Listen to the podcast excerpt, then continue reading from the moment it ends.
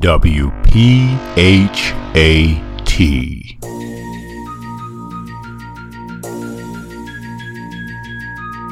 You're listening to the number one health and wellness podcast, the place where health and consciousness connect. Perfectly, Perfectly healthy, healthy and tone, tone radio, radio with your host, Darren McDuffie. And now, prepare to get fat.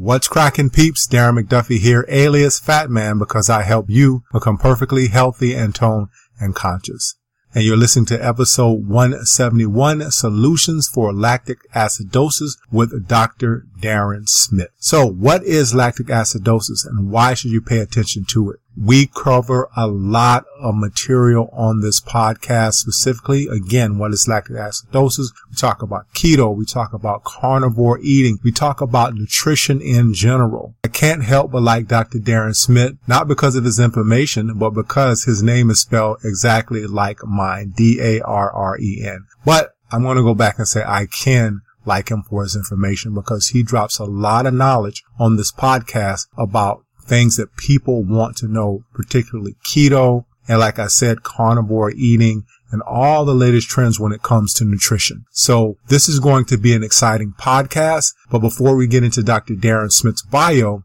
I wanted to give you a reminder of the previous episode I did with Tim Steele entitled The Diet Hack. If you are someone out there who is looking to lose weight and keep it off, I suggest you go back to listen to episode 170 because we cover the A to Z to weight loss and particularly why people gain weight and why some people cannot keep it off. Very good podcast. We discuss a lot of stuff. So again, go back and listen to episode 170 with Tim Steele. And you may remember Tim from the potato hack where he used nothing but potatoes to lose weight. And now he's back with a new book the diet hack. So go back and listen to that podcast or episode 170. Now let's get into Dr. Darren Schmidt's bio. Dr. Darren Schmidt is a chiropractor who has been focusing 100% on clinical nutrition since 1998. He owns the Nutritional Healing Center of Ann Arbor and is also a professional speaker on health. Dr. Schmidt grew up working on his family's farm beginning at the age of nine. He graduated from chiropractic school and started practicing in 1997. His purpose in life is to bankrupt drug companies by helping lots of people become healthy. While in chiropractic college, Dr. Schmidt attended nearly 50 seminars in 24 months, searching for the most most effective therapies to get a person well. He gives lectures and workshops to private church, school, and business groups and also to the general public. Coming up on episode number 171 with Dr. Darren Schmidt, solutions for lactic acidosis. Here's what you're going to learn. Why do today's chiropractors focus on nutrition? Now, I've interviewed chiropractors. I've also interviewed doctors and there seems to be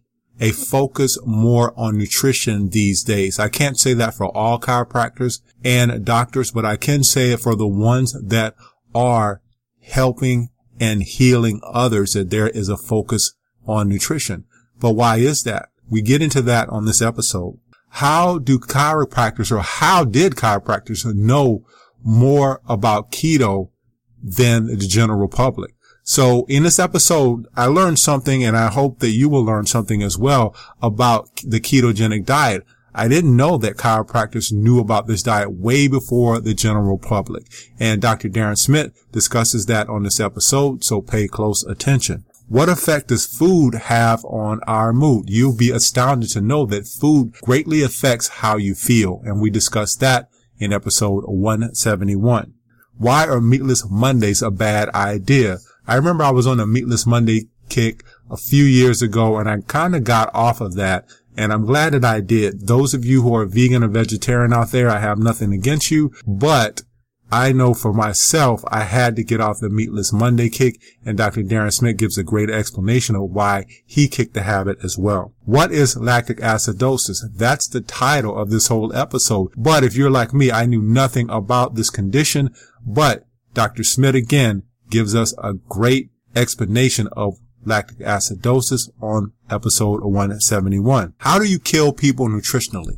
I know that sounds harsh. The word kill is a harsh word, but we discussed that on this episode 171 and get into what is being done specifically to kill the general public nutritionally. Episode 171 is ready to go right now.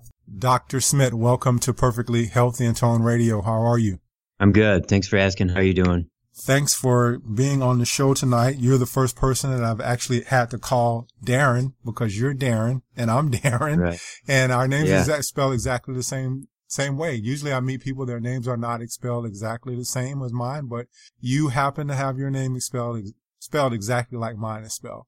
But my obligatory question to everyone here that comes on Perfectly Healthy and Tone Radio is, how did you start your health journey? I was pre med in uh, college, and then when it was time for me to take the MCAT and apply for medical school, I decided to survey doctors and students of medicine to think to see what they thought about their profession. And I'd never really been to a medical doctor except for I had a couple broken bones. And even to this day, my family's pretty healthy.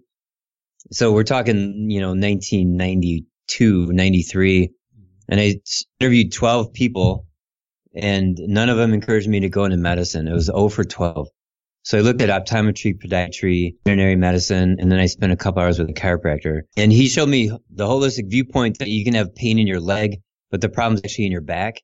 And I actually was, I, I got that because I was, grew up on a farm and you know, you got to un- understand nature, you got to work with nature, and you got to find the cause of any problems to fix the cause. So after that visit with the chiropractor, I decided to be, go to chiropractic school and once I was in the school, I had never been adjusted yet. So I got my first adjustment as a chiropractor in school. But then two years later, I went to a seminar on nutrition given by a guy named Dr. Joel Wallach. And his tagline at the time was Dead Doctors Don't Lie. He still travels now. He's like Yeah. over 80 years old. I had Very Dr. active. Wallach on the show. He's Oh, cool. Yeah. Yeah. So he's the guy that I saw him give this lecture and I was like, this is why America is so sick. It's our food supply is so bad. So he's the one that turned me on to nutrition. I decided to be a chiropractor who focuses on nutrition. So I graduated in 97, did chiropractic for a year, started adding nutrition in 98. So now here it is 21 years later of hardcore holistic nutrition. Now, personally, I never was, was really sick except for certain exposures. I had black mold poisoning three years ago. Mhm. I thought I was going to die. I've had, with my supplements, I've cleaned my body out of toxins and parasites and probably the biggest threat to my existence is sun. I've had sunburns every year of my life. I actually have a little brown spot underneath my left eye on my lower eyelid. And the dermatopathologist at University of Michigan about, about two and a half months ago said, Oh, it looks like melanoma. Let's do a biopsy. And I refused the biopsy. And melanoma is the worst kind of skin cancer you can get. But I couldn't believe that that would, that, that would be it. Um, anyways, so then I saw her again and she said that it was smaller and flatter. And then I saw her last week and then she said it's less brown. So I'm actually making this spot go away. So I, and I have several different, you know, various stories like that where I had a health condition and I fixed it using nutritional supplements and getting to the cause and rearranging my environment. So there's, there's my story. Yeah, yeah, good story. You said that you went into nutrition as a chiropractor, and I'm noticing that that's a, a quite a, a trend right now. Why do you think that that's happening? The chiropractors are going into nutrition. Yeah, because usually with chiropractors, the one thing that I've always remembered about chiropractors when I was young, I go to a chiropractor regularly now, but the one thing that I would always hear about chiropractors was, oh, these guys are quacks and they're only good after you have a car accident. But I'm seeing a lot of chiropractors that are going into nutrition right now and they're having a lot of success. Why do you think that's happening? So chiropractors get into nutrition through um, the tradition of chiropractic. Like back in the early 1900s, there was that debate between what's called hygienists and the rest of medicine. So we're talking 1900, 1905. People were debating about showers and using soap. And um, chiropractors are like, yeah, we got to have hygiene.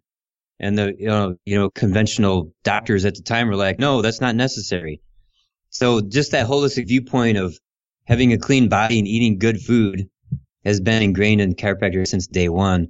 And then there's supplement companies that cater to chiropractors. One of them is Standard Process, another one is called Biotics, and there's a, there's many more systemic formulas. And so their audience or their marketplace, if you will, is chiropractic. And then there's a ton of chiropractors that maintain that holistic viewpoint. They look at diet. So diet and supplements, those are my two main tools to help my patients with. You find that it's hard because of just what I said, that whole belief? Because I, when I was a kid, I would always hear that, that, oh, you know, chiropractors are no good or chiropractors are just really good after car accidents. So do you have that type of patient that's coming through the doors and really not wanting to listen to you when it comes to nutrition? Or are they coming through the doors and saying, Hey, you know what? Dr. Schmidt, I've tried everything and you're kind of my last resort. Yeah, I don't get patients coming in on a regular basis that don't agree with me because I have my YouTube channel. And so people are watching that, those videos that I make. They know what they're getting into. I don't deal with any insurance. I haven't taken insurance since 05. And, um, Whereas, you know, if, if somebody goes to a doctor for their free healthcare because they have insurance, they're not, they're not really invested in actually getting well. Mm-hmm. And, and they don't really, you know, as a general rule, they're not really exploring and educating themselves on the holistic and natural ways to get better. So now I do have people coming in and, uh, for some reason they decide not to do the program because of expense or because their spouse doesn't agree or something like that. But that's actually rare too. So people that come in, they're they're ready to get going. So let's get into this because I wanted to. I have a ton of questions for you because I watched a lot of your YouTube videos. You don't have a book, but looking at and, and what I normally do is interview people regarding books, but looking at your channel, you had a lot of interesting videos on there. And I remember on one of your, your videos, you talked a little bit about ketogenic. The ketogenic is probably all the rage right now. Everybody's talking about ketogenic. People are talking about carnivore. We'll get into that a little bit later. But on one of your videos, you simply, you, you said that chiropractors always knew about ketogenic. Explain that statement and, and, and why you said that. Well, in my career, chiropractors have always been into the ketogenic diet. So I started going to nutrition seminars put on by chiropractors in you know, 1999, 2000, 2001. Mm-hmm. There was one guy in particular named Dr. Michael Dobbins, and he was in ketosis every day for 20 years. He went from 320 pounds to just below 200 pounds. So he lost all that weight. He actually got prostate cancer from working on nuclear submarines for the Navy. He was exposed to too much radiation. And the ketogenic diet prevented his prostate cancer from metastasizing throughout his body because there's a lab test called the Benson test, I'm pretty sure. And if the score is zero, it means that the prostate cancer is only in the prostate. If the score is 10, it means that the prostate cancer has spread throughout, you know, from head to toe. His score was eight. And they did a CT scan looking for where the metastasis was, and it wasn't anywhere. It was still only in his prostate. So that's ketosis. It protects other cells. And, and ketones can even kill cancer cells too. That's been proven at University of South Florida. But anyways, he ended up passing away. Um, but, and then amongst chiropractors, it's always been low carb. It's always been support of Weston A. Price Foundation. Mm-hmm. And there's a few chiropractors that have been uh, spreading the vegan sort of vegetarian low fat agenda. And I went to one of those seminars and that I think was, um, in the early 2000s, like 2001, 2002. And I remember chiropractors getting up and leaving and they're walking out of the, out of the building because, you know, low fat doesn't work. Just look at uh-huh. everybody's been eating low fat since 1980 and the obesity rates have skyrocketed.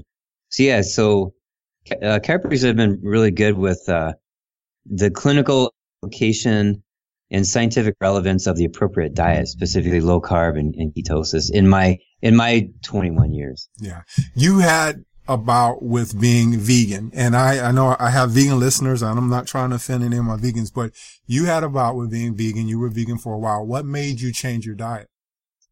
Change it to veganism or away from veganism? Away, away from veganism. I, uh, so I was, I ate no meat for, I would say about a year. And the reason why I got away from it was because I graduated from chiropractic school and I moved from Illinois back to Ohio. Mm-hmm. And I lived with my sister and she threw a graduation party for me and she bought a whole bunch of bratwurst. I had no money and there was a lot of bratwurst. And during that summer I had, I worked three days a week on the fa- family farm and three days a week in the office that I was renting space out of. So when I worked on the farm, I would go back home and have two brats for lunch and three for dinner. I did that for a couple months and I felt better. I got strength back. Mm-hmm. And that was, that was the end of my vegan experience. What, what made you go vegan in the first place? Was it just for health reasons? Was it ethical reasons or what was No, it, it was, it was, it's cause one of my class, I think 25% of my class were vegetarian. Nobody, uh, nobody used the word vegan mm-hmm. in the mid 90s, right? That just didn't, that word was not a popular word at all. People said vegetarian. Mm-hmm. So I think 25% of my classmates were, tw- were vegetarian. And there was one guy in particular, he was eating a soy based textured vegetable protein hot dog. And he was just very content that it wasn't meat. He was very happy. It was very convenient. And I thought, whoa, okay, so I'm not going to eat meat. So because he's saying that TVP is better, the soy based hot dog is better and you know, you know, I was young. yeah. yeah. I was young. So, anyways, that's what made me go vegan. Yeah, you had you had a very interesting video, and this is something that I was telling people many years ago about how food affects our mood, and that was your Meatless Monday video where you were talking about your experience in working with the public school system and the whole thing about why meatless Mondays are not really a good thing. So I wanted you to talk about that as an experience and why, again, you're, to me, you're pro meat. And I meet a lot of people that are anti meat. And it seems like our whole society right now is anti meat. But you're more of what I call a pro meat person. But what did you experience in these meat, meatless Mondays with this, the public school system in, in, uh, this was Michigan, correct? No, this actually, this, uh, was a grade school in Ohio. Okay. So I practiced for my first three years in Ohio. Okay. In the Toledo area. It was a school for um, unruly kids. Let's just put it that way. And they had two police officers on staff all the time. And I was walking around the hallway with the principal, and he said it's very quiet right now. And I said, "Why is that?" And he's he goes, "I don't know. It's a good question, but I don't know." Then they brought in the lunches, which were shipped in from another part of town. And I'm, you know, so it was a corn dog and it was iceberg lettuce with, um, the salad dressing was like Italian or something. And it was, and then a fruit bowl. That's what I didn't mention in my videos, but I remember it now. And then uh, regular like milk.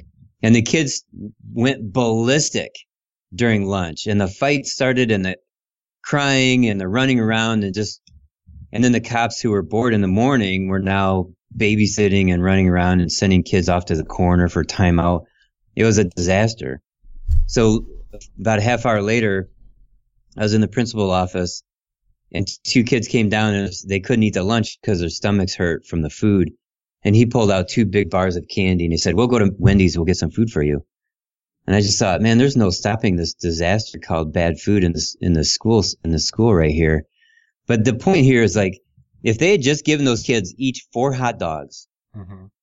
you know, they would have been so much better because there's no corn, there's no wheat, there's no dairy, the allergies, the sugar from the fruit, the seed oils from the from the salad dressing. And these are kids, so they're still developing. Your brain still develops up to the age of 25. You need to have fat to feed your brain and your nervous system all the way to age 25. If you want to be a vegan after that, that's your choice. But don't give your body such a horrible beginning by mm-hmm. going low fat vegan and you're 19 years old or 23 years old. You're not even a, you know, you're barely an adult and your brain, your prefrontal cortex is not yet developed. So eat fat and eat meat and your body, your body needs that. You're developing and your body's still growing. So that's my little tirade about that. The meatless Mondays is a big, it's a problem. There was a time when I first started my practice getting into nutrition, I belonged to the Rotary Club in one of the Rotary clubs in Toledo. Once a week we had our meetings. And one of the meetings they had a lunch that was their summertime lunch. It was melon and fruit and they had no meat. And I just remember like, this is torture. You know, like you're feeding all these people, like 50 people, no pre- no protein, no fat, just because it's summertime, you know? so that was one of my lessons that I learned there. Why do you think that there's so much of a stigma attached attached to meat?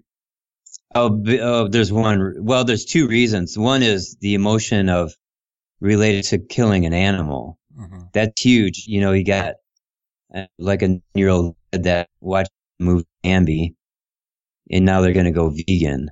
And now their hormones are starting to kick in, and it's like they need to eat meat. So you got there's got to be some emotional maturity around life and death. It's it's called the food chain, and you can argue against the food chain, but you're arguing against nature if you do that. The other thing is the the way that nutrition studies are designed. There's two main ways to look at to to run a nutrition study. One is called observational study, and the other one's called a trial, where you actually do something to a group of people. So this is this is the bottom line for nutrition science is like 90% garbage. And here's why. So for 100 years, you do an observational study, look at two groups of people. One group is overweight. They're uh, sick. They smoke cigarettes. They drink alcohol. They don't wear their seatbelts. They don't go to their doctor. They don't exercise. And they eat meat. The other group is thin. They don't smoke, don't drink. They wear their seatbelt. They exercise. They see their doctor. They do everything their doctor tells them to do, which includes not eating meat. So they don't eat meat. They eat beans. So based on that, can you say that meat is bad? No. No, because there's too many confounders. Mm-hmm. But time and time again, Harvard and the federal government, the USDA, the nutritionists, the dietitians, the medical doctors, the vegans, they all say meat is bad based on these observational studies. So what you do is you take a, you get a hypothesis from the observational study. So let's say the hypothesis is meat is bad. So then you send it up to other researchers that have more money, more manpower, and more integrity, and they do a trial. So there's a clinical trial and there's a randomized control trial. So here's one as an example. It's called the Women's Health Initiative. It's the most expensive nutrition study ever run by the federal government. It's like $700 million. And in one aspect of the study, they took two groups of women and they said to one group, reduce your meat intake by 20%. Keep everything else the same. And they tracked these two groups of women for years.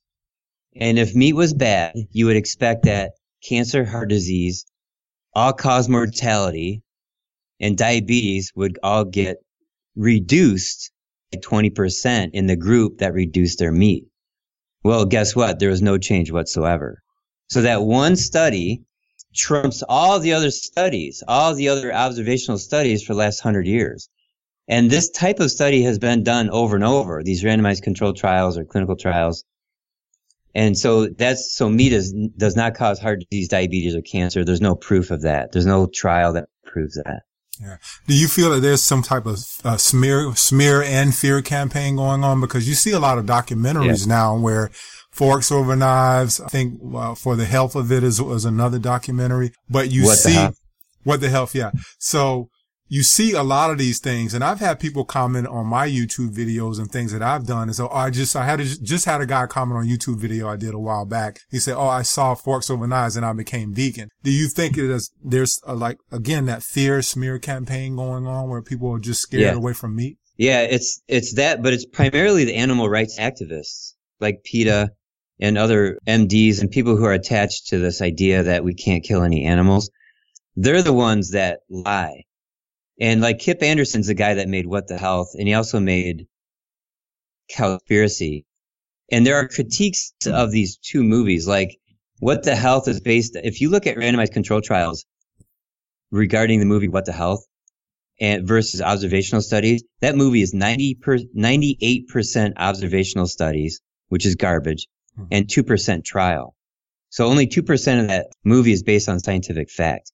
And in 2015, the USDA put out a report on their dietary guidelines and they cited 74 studies that were very positive towards low carb. And they studied, they cited zero studies that was positive for low fat, like vegetarian. Okay, so based on the science that they said in the report, you would think that they would be promoting the low carb diet, but guess what? They're not. Why is that? Because it's a vegetarian vegan agenda. And that started in the, re- in the uh, religion of the Seventh day Adventists in the 1800s. They had a prophetess who had this vision that said, "Oh, meat is bad; it causes people to fight and masturbate." So we're going to stop the consumption of meat. And she wrote some books about it. And then John Kellogg of uh, you know the, the cereal Kellogg. Mm-hmm. I'm very familiar he, with it. He typeset her books. He was the one that you know put the typeset together and printed off her pages. And so he's reading her book as he's printing it off. So he took that idea and he ran with it. He created his sanitarium, which is only like an hour west of where I live. And I've I've been to the Kellogg factory, you know, that kind of stuff. But it's it's a re, it's a first a religious agenda, secondly, uh, animal rights agenda, then thirdly, I think there's really an anti-human agenda, where there are some people who don't like humans, and they want they want us to suffer, and, and this is a really tough conversation to have. But they lie to you. They just flat out lie. They don't believe what you say about real real science and and um, if they don't like you, they're going to make you sick. So, what's the best way to make somebody sick? Is you take away their most nutritious food, which is red meat, especially for men. But women, I mean, you can't be afraid of eating red meat. It is the top superfood. It's better than kale and avocados and coconut oil and you name it. Red meat is the superior food. Mm-hmm. So you take that away and you give them soy and you give them white refined flour and sugar and vegetable oils. That's how you kill people. So you change your diet around, and and you may, and that's that's an agenda right there. And I can name names, right? Ancel Keys, Mark Hegsted. You know, there's there's and even people now in contemporary times, and on Twitter they don't listen to the science. They you can tell them over and over again that is bad science, and they don't care. They're going to make you eat chia seeds and stay away from you know, from beef and pork and lamb and stuff. Yeah, there was something that you had on one of your videos. I remember watching one of your lectures and you were explaining the ratio of proteins and fats. And in that lecture, you were also talking about how we're more geared to being on statins by following a certain diet. But you said that in order for a person to avoid statins, all they have to do is adjust their diet. Talk a little bit about that.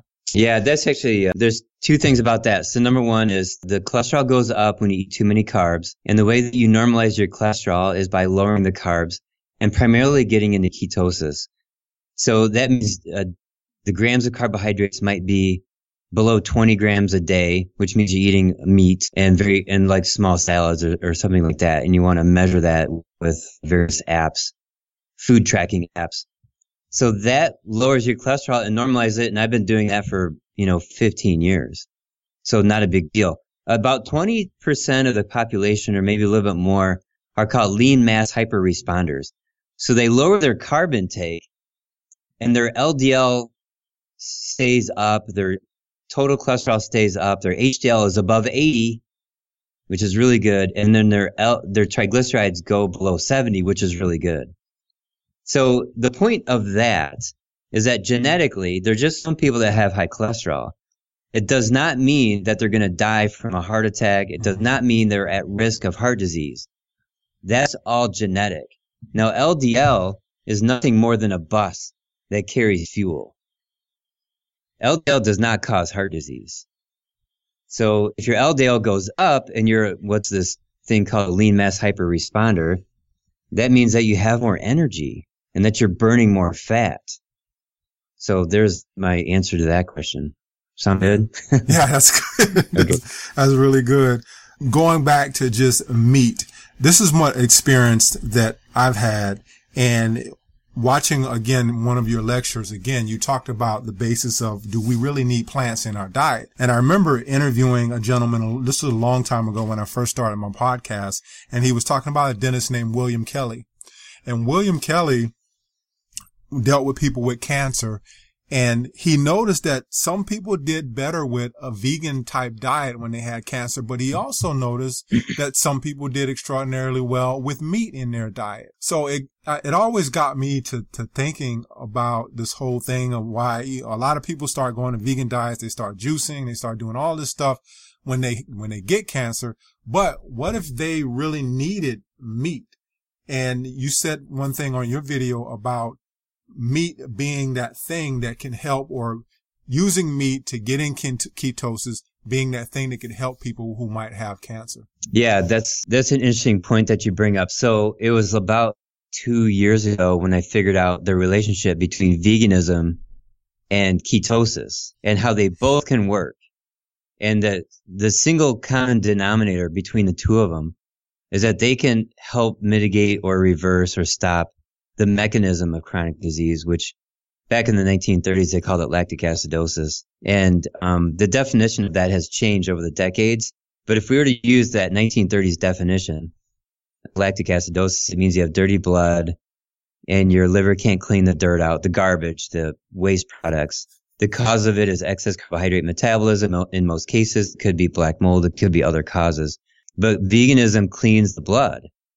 And when you get into ketosis, it stops making the byproducts of carbohydrate metabolism. So, but in the bigger picture, I think that ketosis is better than veganism be, you know, because you can have liver, which is super important to clean your blood. And, um, but either way, yeah, I can see some people do better with veganism for a short period of time. Other people do better with ketosis regarding cancer. Now, I personally have had 11 people accelerate their healing of cancer or get rid of cancer with just with ketosis. And I've had oncologists say to my patients, "You're doing better than anybody I've ever seen in my whole career," because they're on ket- on the ketogenic diet. So, but yeah, that that's an interesting point. So, Dr. Kelley, I, I have his book, mm-hmm. and he's a big uh, he's a big proponent of enzymes. But you know, those are those are different times back then. And Dr. Gerson talks about uh, juicing for cancer and for tuberculosis. If I can interrupt you there, what do you mean by different times? Is is that things are kind of gotten a lot worse when it comes to like things? What, yeah. Yeah. Okay. Yeah, it's a lot worse. So, but but there wasn't that much information known about ketosis when Kelley wrote his book. And there's a lot of great information in the last seven to ten years on ketosis. So if Dr. Kelley was around now, he would his book would be way different, I'm sure, and he would absolutely like in, endorse ketosis in his book. So you are when I got when I looked at your video, I got the impression that you were trying to prove that we don't really need plants. You couldn't find any studies where it says that we need to eat plants. Is that a fair assumption or am I totally off? No, that's right. That's from a researcher, Dr. Georgia Ede. She's a holistic psychiatrist and um, she's got a blog and she explains how she came to that conclusion. She went through PubMed and she's looking at what are the, what's the clinical trial or how many clinical trials are there that indicate that plants are good for us? And, um, she found like nine or something. This is meaning, and there's more. This mm-hmm. is meaning vegetables and things of that. Yeah, nature. and fruit. Okay. Yeah, okay. vegetables and fruit. Yeah, tubers and stuff and leaves. And she found more studies that show that plants have no effect whatsoever.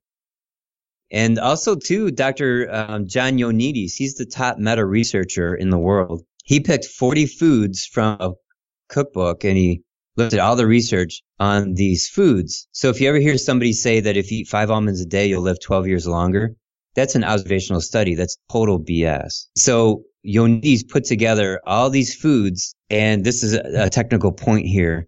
But when you look at these studies, these observational studies, you can do some math and get a score. If the score is one, it means it has no benefit and no detriment.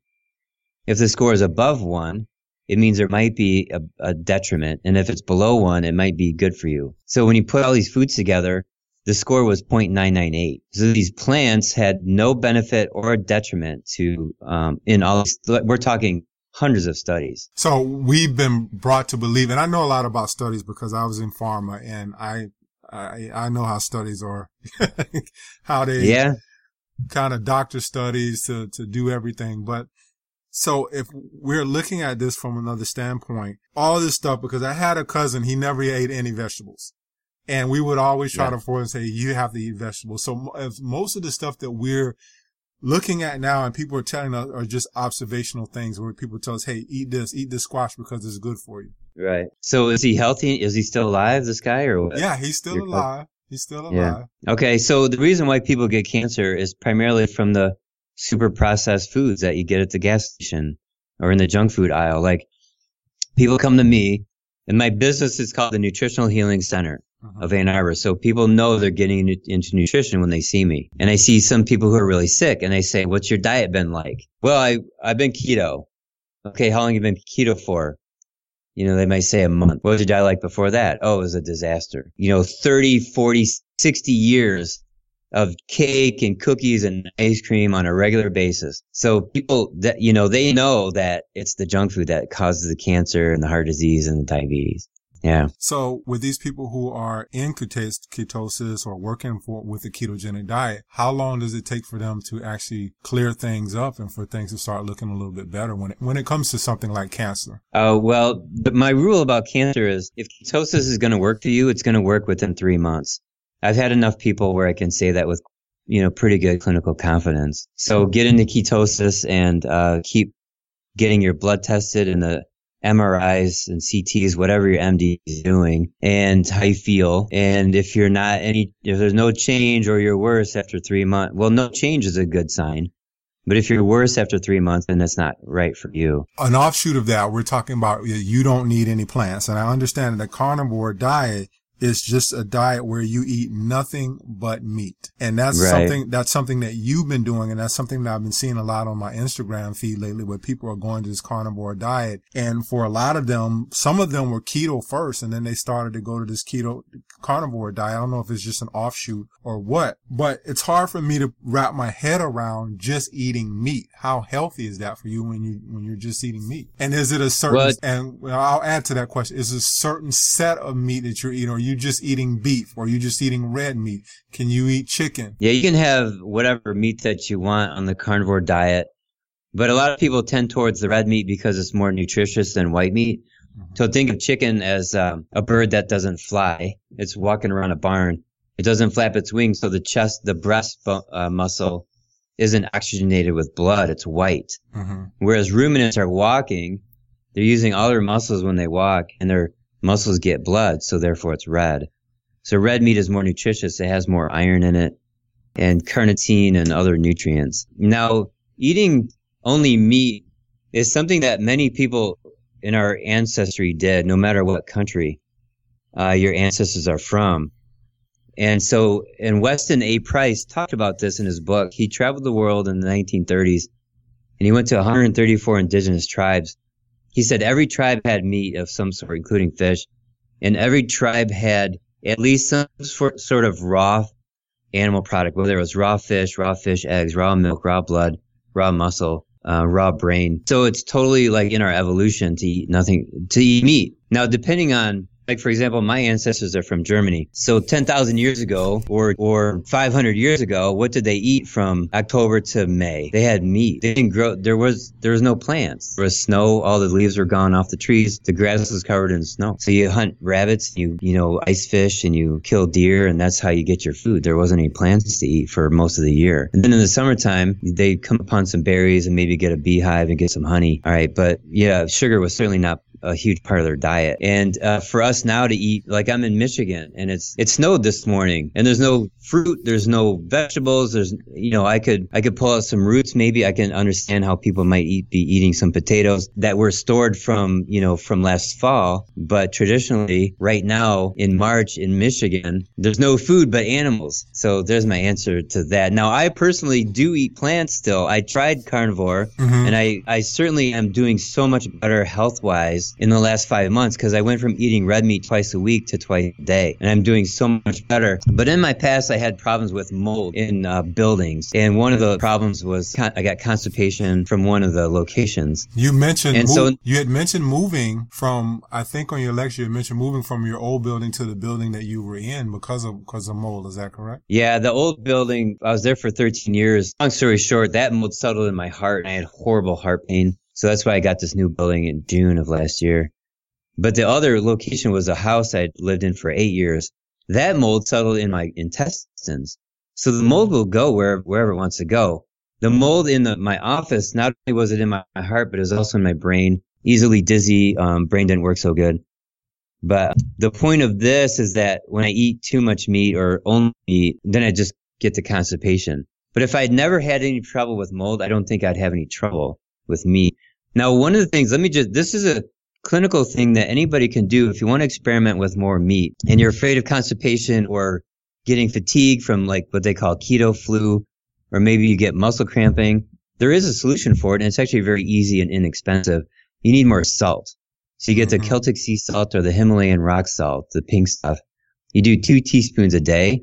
That'll get your bowels moving. When you're eating meat, you drop your insulin down and it gets this whole cascade of hormonal effects in your body and you could lose some mineral. And there are native tribes that would eat 100 grams a day of salt every day because they're near the ocean. And if you do, if you do tea, two teaspoons of salt per day, that's only eight and a half grams of salt. So most people are deficient in salt. Most people are deficient in protein. Most people are deficient in fats in their diet. Yeah, And then everybody's, everybody's toxic with carbohydrates. Yeah, I think there's a doctor that had a book on salt. James, I can't pronounce his last name, but um, he had a book on salt, and he was saying that you need, if you're, especially with protein, you need to have additional salt. One of the things that I noticed, um, Dr. Darren, is I'll eat a pound of meat, and I got this from Ray Audette. Ray Audette is the first guy who wrote a book about paleo.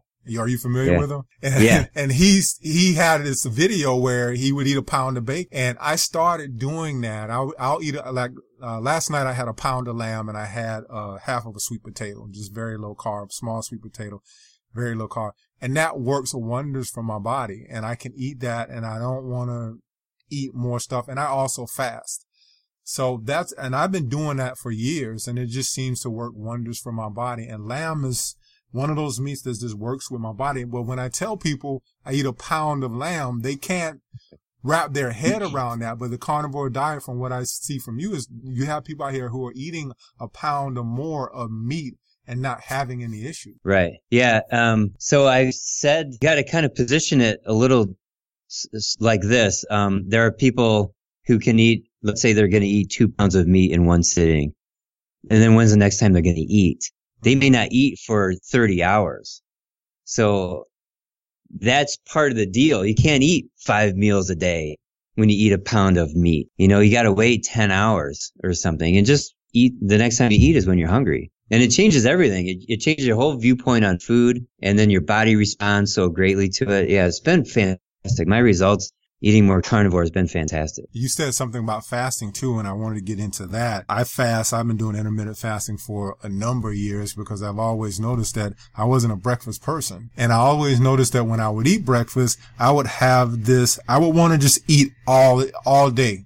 I would just eat one meal, then I would eat another Yeah. meal, then I would snack and snack. And it kind of helped me to start controlling food. But what is your opinion of fasting and what's the best type of fasting for people out? Well, the easiest, I'm going to start by saying this. The easiest way to approach fasting is to eat meat and healthy fat and, and protein, especially red meat protein. And then you eat a large quantity of it and you might be surprised at how much you can eat. And then you just wait to see when you're hungry again. And I've done this. I had a big ribeye steak one day. This is in the summertime. I didn't, I didn't eat for another 22 hours. So that's the easiest way to fast is just stuff your face with the most nutritious food on the planet. And so I'm also a big fan of longer term fasting and I have patients. You know, when I, when I talk like this, I'm also talking about full-time clinical hardcore nutrition practice. So it's not just about me and my experience, but mm-hmm. my patients too.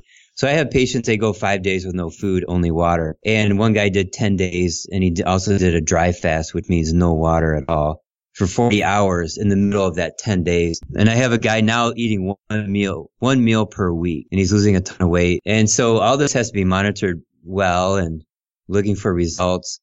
And it really comes down to what is your goal and what can you handle?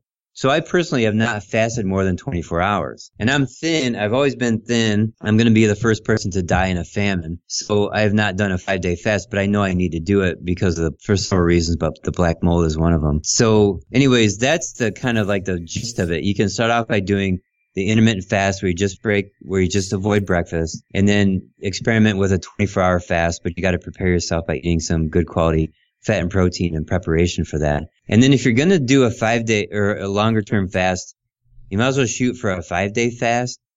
And here's why. So with the first day, you're, you might do okay. The second day, you get really hungry and irritable. And then the third day, you get into ketosis. Now you feel good. Then on the fourth day, you get autophagy, which is stems, which is cell death. And then on the fifth day, you get a surge of new stem cells to replace the cells that have died. And that's the, that's the sequence of events in a five day fast. So that's a really good target for people to reach for. And you don't, you know, you could go for longer if you want to, but man, a five day fast is so therapeutic and you do it once a year.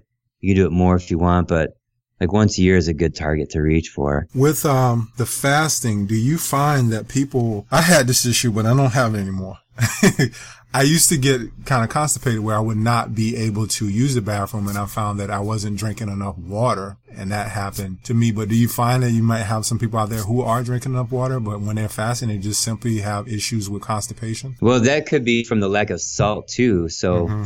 like at what point, if you're if your constipation starts on day two and a half, then or three, then that's the keto. That's when you got into ketosis. Yeah. So immediately, immediately in ketosis, your body dumps a bunch of water. I've had people urinate extra for like three days in a row, and their blood pressure drops.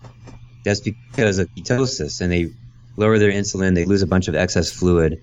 But when you lose that extra fluid, you might also lose the calcium, magnesium, and potassium. Mm-hmm. That's where the salt comes in, and you you replenish those minerals. Yeah, I have to be really, I have to really pay attention to how much water I'm drinking and, and, kind of monitor that because I don't know for me when I get up in the morning, I have to drink water and then everything starts moving. And, uh, I, I wasn't doing that in the past and I just really have to make sure I, I do that. Something I wanted to ask you as well is about the keto flu because does keto work for everyone? Because I know some people will say, Hey, well, uh, I just started feeling bad on keto, which I'm going to assume that they started having that keto flu. And to me, there seems to be a point where you get over that hump, but most people don't let themselves get over that keto flu hump. But you also have people say, well, it just didn't work for me. Is keto one of those diets where it just, it works for people 80% of the time, but 20% of the time it won't work? Or is it because they get to that keto flu and they say, okay, this doesn't work for me. And then they go back to right. eating the, the way that they ate. Right. Yeah. You bring up some very good points in that. So, uh, and, and to order, in order to answer this, I'm going to share with my experience. Mm-hmm. Three years ago, I had the black mold poisoning and it settled in my heart and my lungs. And when I got, at the time I was first learning true keto, I dropped my carbs down and my heart hurt more. So if you have black mold or candida or something in your body like that, the mold or fungus can grow by consuming the ketones. So that might make you worse. So that's a little clinical pearl. But what you're saying, and so like I did keto one day a month for six, six months. Then I got it up to two days a month. Now I'm in ketosis almost every day, like nine days out of 10, for example. And this is three years later, right? So give yourself years to get there. Now, if you get into ketosis and now you're tired, that's keto flu. You need to eat salt. And the other aspect of this though too is that when you first get into ketosis, your body could be making ketones, but not using them. And at the same time, your blood sugar is dropping. So your cells don't have any fuel. They're not used to doing ketones yet. And they're losing sugar. And so you get tired. Well, come out of ketosis, eat carbs, get back in ketosis, cycle in and out, in and out. Month after month after month, you're going to get better and better and you'll get results year after year. You'll keep getting improvements. So if you try the keto diet for a week and it didn't work for you, you didn't do it. You're, you, you got to try, you got to go for at least a year. And even if it doesn't work after a year, you got to fix the mold. You got to detoxify. You got to do whatever it takes to get your body to a state where it can handle ketosis because ketosis is the native state of the body. So if you can't get to the native state of the body, that's actually a poor position to be in.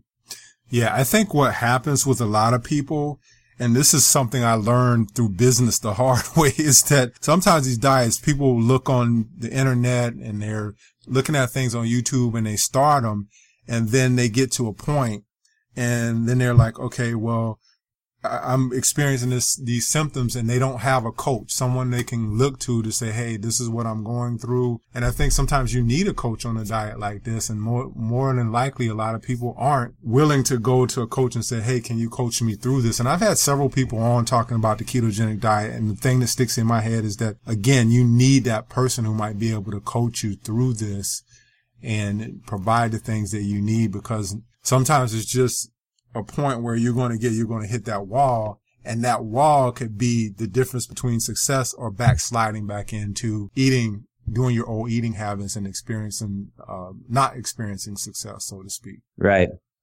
Yeah, exactly. Coaches are important for sure. Yeah.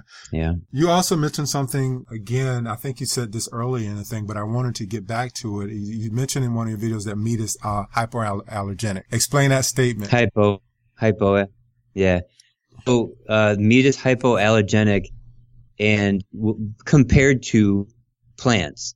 So plants are s- stuck in the dirt. They can't run away. They create chemicals to punish you for eating them or for even touching them, Mhm. like poison ivy.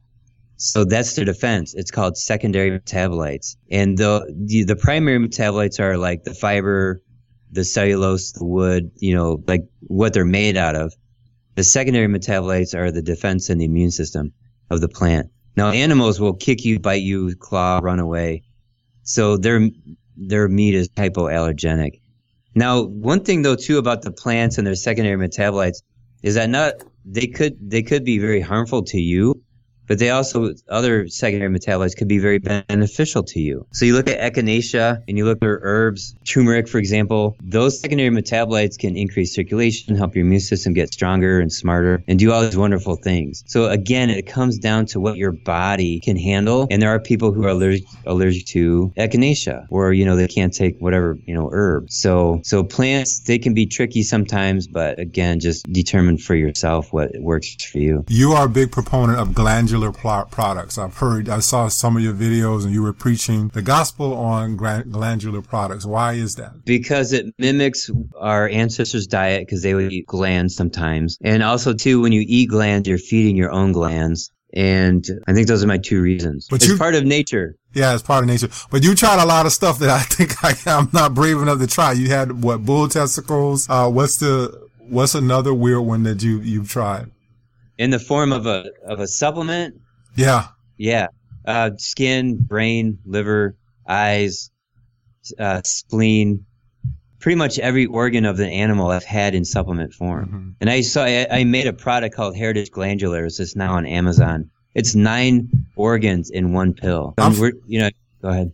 I was just saying I'm familiar with that because I there was a product when I, I used to go to my practitioner and she would put me on for my adrenals and it was made from from cows and it always seemed to work really well for me and then the company that made it stopped making it so I know the you know pretty much know the power of glandular products so I'm Yeah. I'm with you on that. Yeah, cool. All right, so last question. These are good. These are these are great questions, Darren. Uh, they're Thank you. fantastic. Yeah, you're Oh. I wanted to ask you about this too. I got two more questions for you, and then we'll we'll get you off of here. Um, one one thing that uh, again that stuck out to me when you were doing your lectures that you're not a proponent of raw milk, and I've talked to so many people who say if you're going to drink milk, I'm not a milk drinker. I cut it out my diet a long time ago, but you're not a proponent of raw milk. Tell us why that's so. Well, I had a patient who almost died from Q fever, and Q fever comes from raw milk. Now I know that there are families who feed their kids raw milk, and the kids thrive, and they grow strong, and their brain works good, and it actually reverses cavities, and there's all these wonderful properties for the immune system, and I get it. But if you have a bad farmer with a dirty barn Mhm. and unsanitary milk jugs, you could die. So I don't recommend to my patients, I don't walk around and tell people to go find a raw milk farmer and drink raw milk. That's my answer to that. And and you can go on. Everybody talks. Everybody else talks about it. So Mhm. I let everybody else talk about it. But I'm not the guy that does that. Yeah. My last question for you is very bizarre. but you had a video and I think you took the video down, but you referenced another video where you were drinking blood. Right. Um, I know you're not a vampire, but No. explain your reasons behind drinking blood and why you were doing that. Because it's a food. Blood is a food. And West, and you know, when you look at different cultures, like Japan, their raw food was fish. I mean, you get sushi now. In, in Europe, uh, the raw food was dairy. In the Native Americans, they ate raw heart. Eskimo eat raw adrenals and raw fat and raw everything. Uh, Africans, uh, raw blood. Mhm. So they would take an arrow and they would shoot it right into the neck of a cow, just a small hole, and they would capture that in a vessel and they would just drink it. And um, so I put that, I drank. Uh, so here's the thing about this. My meat comes from a farmer 12 miles west of my house.